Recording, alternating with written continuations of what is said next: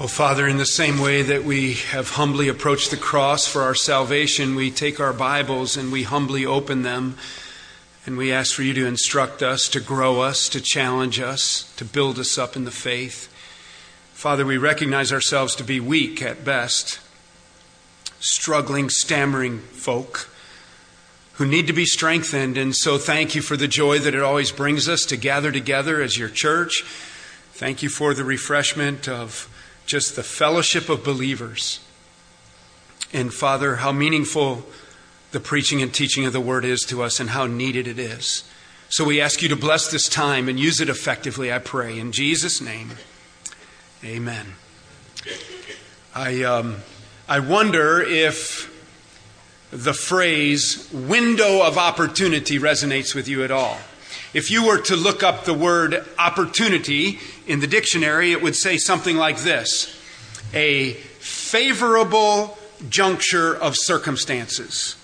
Second part of the definition would be a good chance for advancement or progress. So a window of opportunity would be a time frame uh, that you can see where it opens up for you for advancement or development or an opportunity that is good. Let me give you a personal illustration uh, that might help us think about window of opportunity. It was um, in the winter of 1982 when I was a student at Appalachian Bible College, right about this time of year, on an unseasonably warm, beautiful, sunny February day when uh, clearly only by the direction and the sovereign oversight of God, I found myself heading down to the library um, to spend a Saturday morning studying on some uh, much needed uh, work that I was working doing. And as I entered the library there at Appalachian Bible College, where I was doing my theological studies, I looked across the room, and there was the lovely Janet Parsons. And I thought to myself, I have a window of opportunity. So as I looked, I thought, I have in this moment a time of, of favorable junction, a juncture of circumstances, I have a good chance for an advancement and progress. And so I spent much of the rest of the day strolling around the Alpine Pond, getting to know Janet rather than studying. That was my window of opportunity here already almost 30 years later. She has been Janet Marceau. Um, and what a favorable way the Lord has looked upon that. Window of opportunity. You have a time frame to act. Doesn't stay open forever. As we turn to Matthew chapter 4 this morning, I invite you to uh, put your eyes down on verse 12. That's where our text will begin today.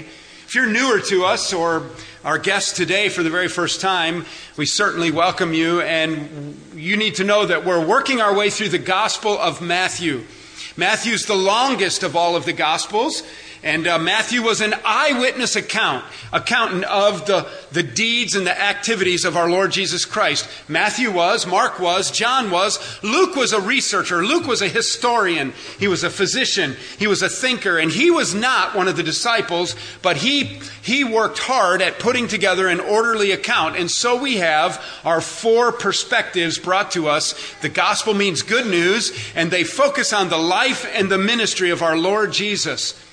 We've been in Matthew for a number of weeks now already, and what we've just completed in Matthew chapter 4 is the section where Jesus was in the wilderness to fast and pray, and there he comes under temptation by the devil to step outside the will of God through the strengthening power of the Holy Spirit and through the quoting of Scripture Jesus rebukes the devil. In verse 11 in chapter 4, you can see then that after he rebukes the devil with scripture, it says that the devil left him, and behold, angels came and were ministering to him. Matthew then immediately jumps to the next phase of the gospel where he's giving an account of the life and ministry of Christ. And what you need to know is that essentially from verse 11 to verses, uh, excuse me, yeah, verse 11 to verses 12 and 13, that about one year goes by. That year is, is the first year of the public ministry of our Lord Jesus. Mark and John give a little more insight as to what was happening in that first year. Now remember that Matthew is writing to a, a almost exclusively Jewish audience.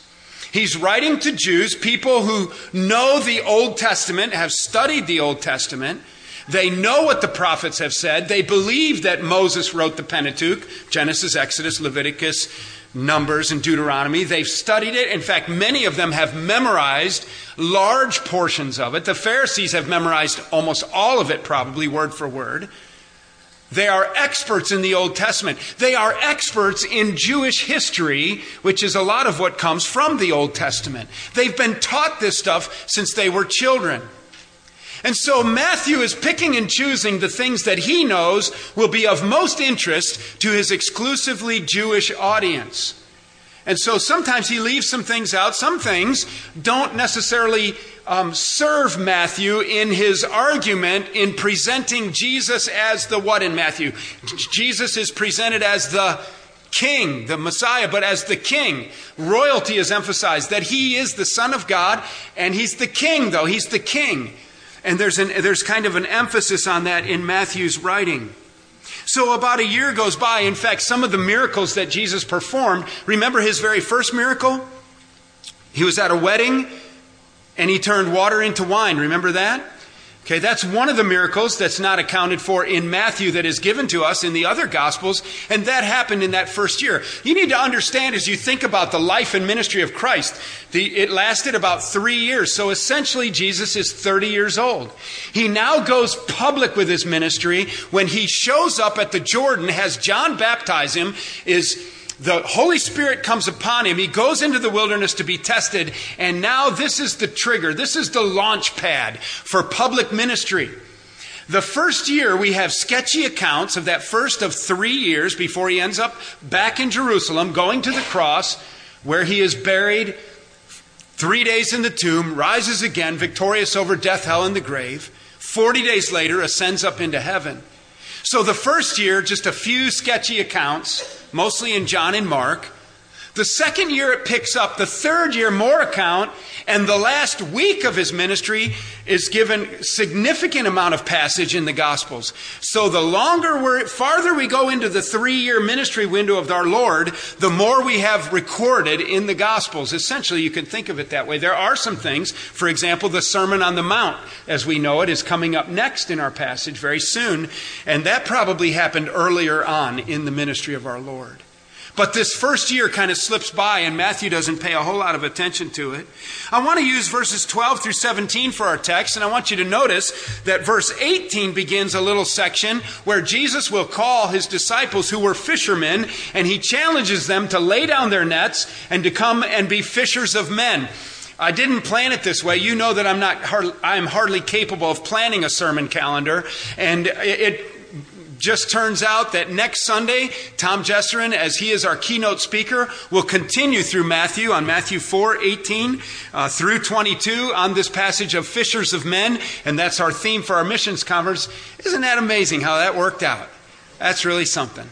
And so our text today is verses 12 through 17. Let's read them. It's the kind of passage where if you are reading for your devotions through the Gospel of Matthew, you might kind of just breeze over it and not get so much out of it. But I want you to see that it has a lot to say about the launching of the public ministry of Christ. It also gives us some clues about that first year where he did most of his ministry for the first year of his public ministry.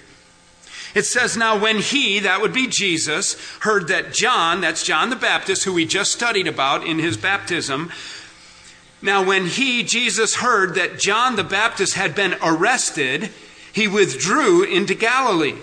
And leaving Nazareth, he went and lived in Capernaum by the sea in the territory of Zebulun and Naphtali. So over a year just went by in Matthew's account. This happened, this moving from Galilee to Nazareth, leaving there to Capernaum by the sea in the territory of Zebulun and Naphtali, whoever they are and whatever that is, so that what was spoken by the prophet Isaiah, now we know him, Isaiah might be fulfilled. And here's a direct quote, verses 15 and 16 are a direct quote from Isaiah chapter 9. The land of Zebulun and the land of Naphtali, the way of the sea, beyond the Jordan, Galilee of the Gentiles, the people dwelling in darkness have seen a great light. And for those dwelling in the region and shadow of death, on them a light has dawned.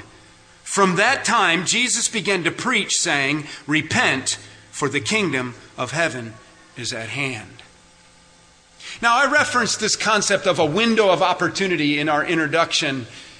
I want you to see how, as Jesus is presented here, as the one who is the light that shines on the darkness of the world.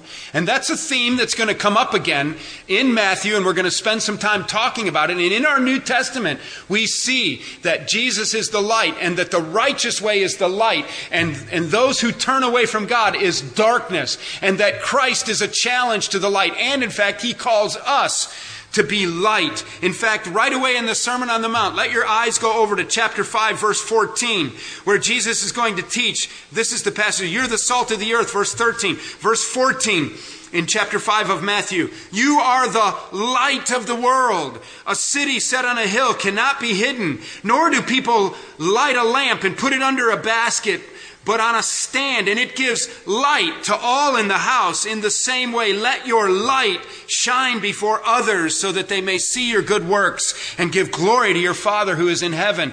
Christ is our light, and as Christ indwells us, we become light to a lost and dying world.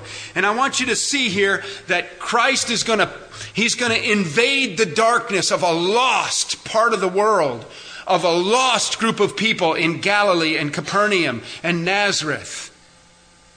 But even as we look at that, I want you to see a little bit of a subplot that's going on in this passage. It's sort of hidden, but I want you to see that there are people in this section, in this passage, who will miss their window of opportunity. They will see the light or be challenged with the light, and they will, like so many do today, reject the light. The first thing that we see in our story, and in our passage, it's less a story and more just an unfolding of detail, is number one, we see a tragic imprisonment. A tragic imprisonment. Think about our man John the Baptist. We love this guy. He's the voice crying in the wilderness. He's the one who is the forerunner. He's the one who has come to proclaim and get the country ready straighten out the roads, fill in the low spots, pick up the trash. Messiah is coming, and now all of a sudden he's arrested. Notice how it begins on our account. Now, when Jesus heard that John had been arrested. Now, interestingly enough, Matthew doesn't give us any detail about his arrest here, but if you flip to Matthew chapter 14, he does. Way back in Matthew 14, he's going to give us the details about how John was arrested. This arresting of John the Baptist seems to be a trigger. It's like, it's like flipping the valve, and Jesus is going to move. And it's not that he's afraid of Herod, the tetrarch, who is the one who has put John in jail. John wasn't afraid of him. You're going to see that in a second here in this passage. Jesus certainly wasn't afraid of him. But for some reason, moving out of the region of Judah and around Jerusalem, he moves then up into Nazareth, up into Galilee, up into Capernaum. We'll look at that in just a second. You need to just think in your mind the reason is that as John preached, he offended people. The Pharisees didn't like it. The Sadducees didn't like it. Remember what he called them? You vipers. he preached right in their face. And so they, they cooperated with Herod, putting him in jail. And Jesus knows that as the crowd gathers, as he does his works of miracles, that people are following him what you kind of think is that Jesus moves up out of Jerusalem, out of the epicenter of the focal point of history, where he's going to go to the cross, getting away from the Pharisees, going out into the country, actually going up into the region of Gentiles, and there he's going to minister for over a year because God has a perfect timeline. And it's not time for him to stir the pot around Jerusalem. It would only take a matter of months and the Pharisees would be ready to hang him on a cross. And it's not time yet. And so part of what's happening here is that in this moment, as John is arrested and put in prison, Jesus hears about it. That's a little testimony to his humanity, isn't it? Isn't that kind of a funny phrase? Just think, and Jesus heard about John. And this is the one who spoke the worlds into existence. This is the omniscient King of Kings, our all knowing Lord Jesus. But remember, Paul says in Philippians how he laid aside, he limited the use of, of his role as the second member of the Godhead. And here in his humanity, he gets the news and the word is passed on. And I'm sure they're very concerned that John is in jail and we have this tragic imprisonment. Look at chapter 14 of Matthew. And here's where Matthew finally gets around to recording for us why, how John was put in prison and why. At that time, he says in 14:1, Herod the tetrarch heard about the fame of Jesus, and he said to his servants, "This is John the Baptist. He has been raised from the dead. That is why these miraculous powers are at work in him." You see, he's already taken care of John, and all of a sudden there's another John the Baptist drawing a crowd, and he's hearing about Jesus. Like, I already took care of John. Who is this? John the Baptist must have come back from the dead. For Herod, here's the account. For Herod, going backwards in time, verse 3, for Herod had seized John and bound him and put him in prison for the sake of Herodias, his brother Philip's wife. Because John had been saying to him, It is not lawful for you to have her. And though he wanted and though he wanted to put John the Baptist to death, Herod feared the people because they held him to be a prophet. You see what happened? John just didn't keep his mouth shut. And Herod, the tetrarch, the governor of the region, who was appointed by Rome and was a Gentile, had a brother named Philip who had an unlawful wife that he had taken from someone else, and he was living in immorality with his wife. And John the Baptist points to the political leaders of the day and says, You're immoral and it's wrong. Do you know what that is? That's a little bit of light shining on the darkness. That's a little bit of truth in a world filled with falsehood.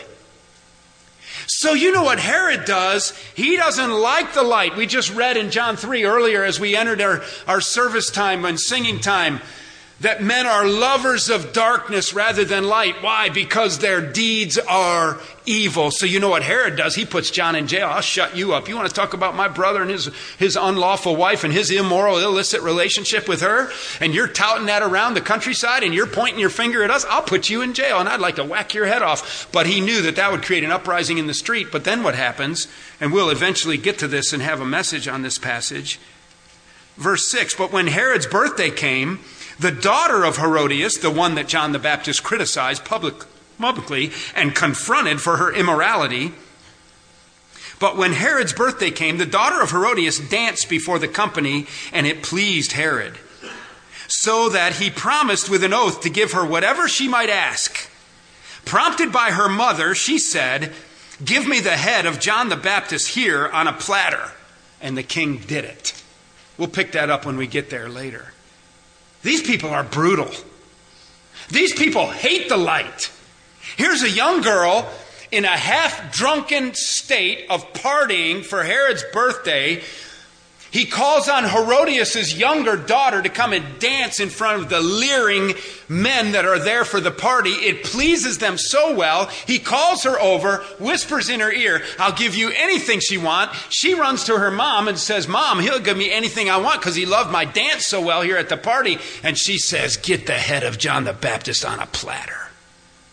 Now there's a mom for you. Hey, picture a platter coming in, right? John the Baptist, yeah.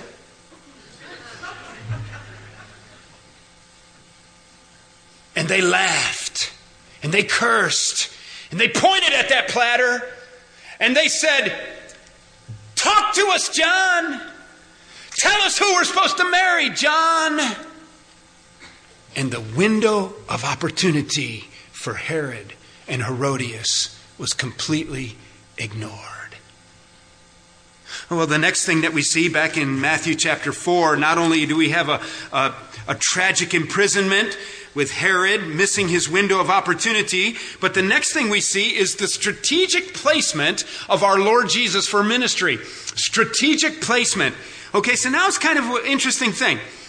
And a lot of time goes by here. Jesus moves back and forth between these places. You can track it in Mark and John, and, and guys with thick glasses sit around and read and try to figure out how long it took him to go where and so forth. And uh, but know that Jesus was then withdrew into Galilee. He wasn't afraid of getting his head cut off. He just knew it wasn't time yet for him to create a premature crisis. And so, leaving Galilee area. He then goes to Nazareth, and then he leaves Nazareth, and he went and lived in Capernaum by the sea. And when he, in that, in the territory of Zebulun and Naphtali. Now, this is interesting. Now let's let's learn a little bit about what he did in Nazareth because notice what it says in verse 13 that he left Nazareth before he went to Capernaum. Turn to Luke's gospel in chapter 4. Let me show you something quickly. Luke's gospel in chapter 4 And I want you to see what happens in Nazareth. And remember, I told you we have a little subplot going on in this little passage of these windows of opportunity. All we read in Matthew's account, and all he gives his Jewish readers, is that Jesus leaves uh, the area of Galilee, goes down over to Nazareth, and he leaves Nazareth and goes to Capernaum. Now, he did some miracles there. But one of the things that he did is recorded for us in Luke chapter 4. And notice if, if you have a Bible that has captions or headings above the passages, notice in Luke chapter 4, above verse 16, it says, Jesus rejected in Nazareth. This is that interesting story early in the ministry of Jesus because this is his hometown. Remember, can a prophet is, is without honor in his hometown area. This is the region where Jesus grew up. And much of his life was spent, his young adult life, and it, and it, was spent in this region of Galilee, in Nazareth, in this area. And it says, when he came to Nazareth, verse 16, Luke 4, where he had been brought up. See, this is where he had been brought up. And as was his custom, he went to the synagogue on the Sabbath day and he stood up to read. The young men used to take turns standing up to read the Word of God. And so they had scrolls of the Pentateuch and of the prophets and of the Psalms, and they would open them and read them. He picks up and he reads Isaiah. And what he reads is, The Spirit of the Lord is upon me, verse 18 is a direct quote, because he has anointed me to proclaim good news to the poor. And he has sent me to proclaim liberty to the captives and recovering of sight to the blind, to set at liberty those who are oppressed, to proclaim the year of the Lord's favor. Now, watch what happens. And he rolled up the scroll and he gave it back to the attendant and he sat down. And all the eyes of all in the synagogue were fixed on him, and he began to say to them, Today this scripture has been fulfilled in your hearing. You know what he's saying? He's saying, You've been studying Isaiah for years, looking for this one who's going to come and give you liberty. And I read to you today a story about me. I'm the one. Right before your very eyes, the light has come on. I'm shining the light to you. Shine, Jesus, shine right there. I'm telling you, I've fulfilled this right here before your eyes. If you read the passage, you know what they did? They take him out outside to say they want to throw him off a cliff. They get so upset that he claims to be the Messiah that the people in Nazareth say, You can't be that. And they want to throw him off a cliff. The window of opportunity. Right there in front of them. This scripture is fulfilled. So we have this strategic placement of Jesus withdrawing, moving by God's timetable up into Galilee, leaving Nazareth, and then he goes to Capernaum by the sea. Now, what's this all about? The next thing we see in our passage is a prophetic fulfillment. A prophetic fulfillment, number three. He leaves Capernaum, he goes to Capernaum and lives there by the sea in the territory of Zebulun and Naphtali, so that what has was spoken by the prophet Isaiah might be fulfilled. Here it is, the land of Zebulun and the land of Naphtali, look at the way of the sea beyond the Jordan Galilee of the Gentiles. Listen, these are all very precise, accurate geographical locations that his Jewish audience knew exactly where he was talking. The people there dwell in darkness. See, they're Galilee of the Gentiles.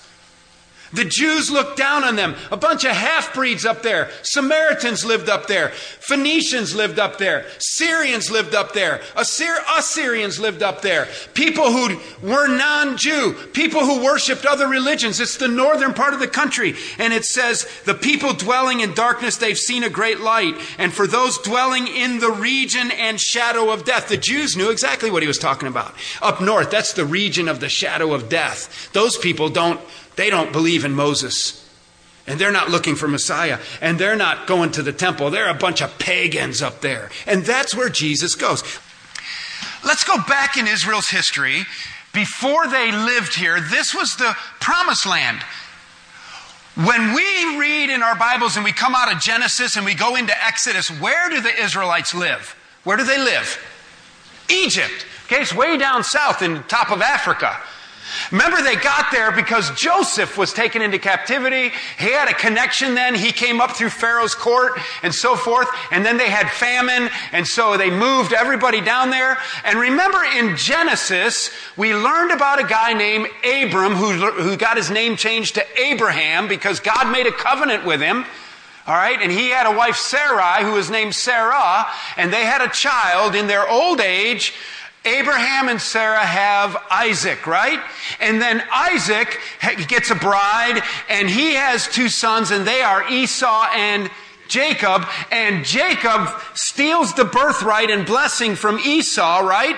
All of Matthew's audience would know all of this.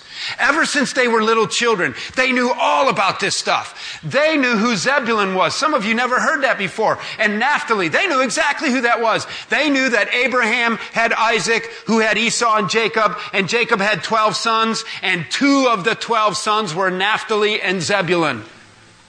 And they knew exactly what happened. They knew what the region of Zebulun and Naphtali was because, because remember, Moses comes along. Israel has grown in number. It's what the book of Exodus is about. It's why it's called Exodus. Exit above the door. Exit, Exodus, go out, out of Egypt. All right? But they sinned in the wilderness, right? A couple million Jews with their leader Moses wandering around. They're heading here to the promised land. And God's going to clean out the land and give it to them. That's why it's called the promised land. God promised it to them. So, oh, I never thought of that. It's the promised land because God promised it to them. And so they go, but they sinned. Remember, they grumbled. They didn't like the manna. They didn't like the quail. They didn't like not having water. Let us go back to Egypt. I want to go back to Egypt. And God said, I've had enough. Look out, Moses. I'm going to kill them all. And Moses intercedes, a type of Christ. No, don't kill them. They're your people. And then one day Moses gets so angry with the people, he disobeys God. He smashes the rock with his stick. And God said, I didn't tell you to do that. And because of their disobedience, God says, All right, Moses, here's the deal. They're coming up from the south here in the wilderness below the Dead Sea. And they're wandering around, and God says, Everybody who's 20 years and older, you got to die off before I let you get into the promised land. You can't come in. Okay? 20 years so they spend 40 years for everybody who's in the generations of the 20 and up to die off, including Moses. And he goes up on the mountain and God gives him a peek. He lets him look down from the mountain on the promised land. I don't know what Moses was thinking. I know one thing he was thinking, that thought that we have an awful thought at times. I wish I hadn't sinned. I wish I hadn't disobeyed. God take Moses dies, God buries him there. Who's the next commander? Joshua. What does Joshua do? You know what Joshua does. Joshua fought the battle of Jericho. Why did Joshua fight the battle of Jericho?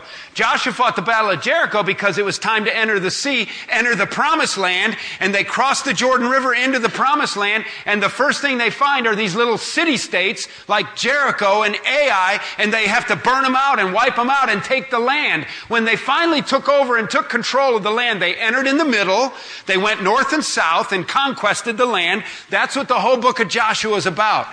Some of the most boring reading of your Bible you can ever find starts around Joshua chapter 19 to the end. It wasn't boring to Matthew's audience. They knew all about, you know why it's boring? It's all about the division of the land to the tribes of Israel. You see, if you grew up in an Israelite home, you would know which one of the sons, which one of the 12 sons of Jacob from whose loins you sprang. You would know who your great granddaddy was. And you would say, well, I'm of the tribe of Dan, or I'm of the tribe of Joseph, who had two sons, and they were named. Or you would say, I'm of Zebulun. And in Joshua chapter 19, when they divided up the land and they gave all of the tribes their portion of the land, the final instruction was, go possess the land. That's where your tribes can live and wipe out all the pagans that are there. Get rid of them. But you know what they didn't do? They didn't wipe them out. And so back to our map here, if Zebulun and Naphtali all got this area up here. This is where they got their land divided. You follow me? Up here. Up above Galilee and including Galilee in there. That's where they got their portion of the land. All right, back to Matthew, back to Matthew chapter 4 and understanding our passage. Let's read it again. And so Jesus, leaving Nazareth, verse 13, lived in Capernaum by the sea in the territory of Zebulun and Naphtali so that what was spoken by the prophet Isaiah might be fulfilled. Okay, so 600 years before, Isaiah prophesied that the Messiah would come from the land of Zebulun and the land of Naphtali. Now, if you're Matthew's audience and you're Jewish, the first thing you say to yourself is, what is that all about? Why? Because you need to understand that that is, look at the Bible here at verse 15, where he says, Naphtali, the way of the sea. The way of the sea was a trade route where people came from the north, from Phoenicia and, and parts north, and they cut through the top part of Israel on their way to Egypt. And so it was a trade route. That's what it means by the way of the sea beyond the Jordan. And it's called Galilee of the Gentiles. That whole region was like a province named Galilee. Capernaum and Nazareth were cities inside a province named Galilee. Were named after the lake or the sea, the ocean. It has multiple names. Tiberias, Gennesaret, Gennesaret, Galilee, the Sea of Galilee. It's the name of the sea. Okay? And look, these people dwell in darkness. They're from the region of the shadow of death. Okay, let's talk about that. Why is the region where, where Naphtali and Zebulun settled up by Galilee, why is that such a dark area? Partly because of the way of the sea, the trade route. So they had continual, they had continual trains of traders coming through, camel trains and donkey trains, coming through traders that were transporting goods from north to south from Egypt. And so what they, they had cities up there and some of them never left. So you got pagans from other countries who lived there. Backing up a little bit, when Zebulun and Naphtali got possession of the land, they never cleared the land to begin with. And so some of the pagans who lived there never got pushed out. And so their young people married them. So now you have half breeds. And they're despised by guess whom? All the holier than thous who live down by Jerusalem. That's where the real Jews live. That's where they go to the temple. Up north in Galilee, that's Hicksville. That's people who are inbred. That's people who are from all over. That's people who worship funny religions and they're a mess up there and they're, they're not very pure in their Jewish commitments. And those kids grow up without even knowing the, the, the Torah. They don't even know the writings of Moses. They don't know anything.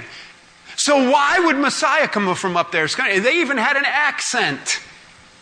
When we go to the account later in the Gospel of Matthew when Jesus is on the cross, remember they identified Peter by his Galilean accent, didn't they? He was a fisherman of Galilee. I'm from Georgia. Where are you from? Atlanta. I don't do it very well. How about Wisconsin? I'm from Wisconsin, Wausau, Wisconsin. Right? You can tell people where they're from by their, vo- their and they didn't like that. You know how we you think uh, they're from, uh, they must be dumb because they talk with an accent. What a, what a stupid thing to say. You just aren't from there, that's all. And so they didn't look highly upon these people, and because of these trading trains, because of the um, other countries would come and attack the top of Israel and actually possess it. And they would take over and hold it for a while. Then the Jews would get it back, and some of this would go back and forth. And so it was considered a land of darkness, and it was considered a land of Gentiles. But what I want you to see is that this is part of prophetic fulfillment. That the Word of God predicted that Jesus would come right from there. I want you to see something, though, about this. I want you to see that though this was prophetic fulfillment and the people of Capernaum lived there and that's where Jesus ministered, I want to show you something. Go to Matthew chapter 8 real quick. Just flip over a couple pages to Matthew chapter 8. I want you to just glance your eyes down. I want you to see some things. Matthew chapter 8, verse 5. Here are some things that Matthew does say happen in Capernaum. Matthew 8, 5. When he had entered Capernaum, see it? And there he healed the centurion's son. Okay? Look at 814. He healed Simon Peter's mother in law in Capernaum. Look at in Mark's gospel, if you want to keep flipping, Matthew, Mark's gospel, chapter 1, where Mark gives us an account. Look at Mark chapter 1, verse 21. And they went into, look what it says, 121 of Mark. They went into Capernaum. And what does he do? There he casts out demons from a wicked sick man. See that? Look at chapter 2. There, Jesus heals a paralytic. Chapter 2, verse 1 of Mark. In Capernaum, you know this story really well. This is the one where the guys wanted to bring their paralyzed friend to Jesus to be healed, and they couldn't get in because of the crowd, so they went up on the roof and tore back the roof tiles and lowered him down right to Jesus. That all happened in Capernaum. Now, it's very important for you to turn back to Matthew chapter 11. Now, look at Matthew 11. All right? Matthew 11, and I want you to see that Jesus pronounces a judgment on some cities. Now watch. He has been casting out demons. He has been healing the sick. They have stood there and watched a paralyzed man be lowered right into the room and he heals them. But look what Jesus says in Matthew chapter 11 verse 23. And you, Capernaum, will be, will you be exalted to heaven? It's a rhetorical question. No, you will be brought down to Hades.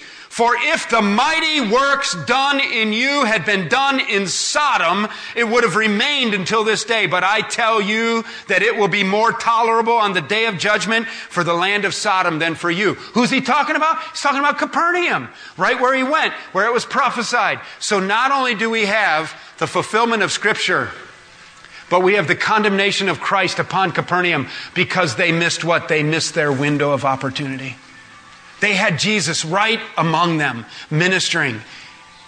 And they rejected him to the degree that he said, You won't even be in heaven. If all these works that I've done, healing these people and doing all this stuff, had been done in Sodom and Gomorrah, they would still exist today. I would not have rained fire down on them. But Capernaum was held to be more guilty than Sodom because Jesus was there exercising his power, showing his great works, and they rejected him. Window of opportunity. Window of opportunity. We have a tragic imprisonment, a strategic placement. We have this prophetic fulfillment and this dramatic development that Capernaum is condemned. Notice that the passage ends from this time on, Jesus began to preach and saying, Repent, for the kingdom of heaven is at hand. Hey, we've heard that before, haven't we? Chapter 3, John the Baptist, Repent, the kingdom of heaven is at hand. In short, the reason that he said the kingdom of heaven is because a Jew, would, and remember he's writing to a Jewish audience, and they knew exactly what he was talking about. To the Jewish audience that Matthew was writing, they wouldn't have had to have a map. They wouldn't have had to have any of these explanations. They knew everything that he was talking about, and they knew exactly about Isaiah chapter 9 and the prophetic fulfillment. They also knew exactly what John the Baptist had been preaching, and they knew that, that you would never publicly out loud say the name of God so you wouldn't say kingdom of God because God's name is so holy you shouldn't even say it out loud. That's how religious these Jews were. So instead of saying kingdom of God, they said kingdom of heaven. So there Jesus is shining his light. Now he's calling them to repent. It's a specific requirement to turn away from your sin, to receive the truth, to embrace the light. What do we get from a message like this? This transitory passage, this transition passage into now the full fledged public ministry of our Lord. He's identified geographically and prophetically where he's going to minister now. And the rest of Matthew will see the works of our Lord Jesus in a big way. In conclusion, couple of lessons to jog our minds. Number one has to do with political corruption kind of caught my attention, John being put in prison for pointing out that the political leaders of the day were immoral slobs. And he didn't stay quiet about it. Instead, what they did was turn it into a hate crime and put him in prison when they shined the light upon him. When John shined the light upon them. We might live in a day of significant political corruption there is an appropriate way to speak out. Remember, we're not John the Baptist, but it doesn't mean we don't speak the truth in love.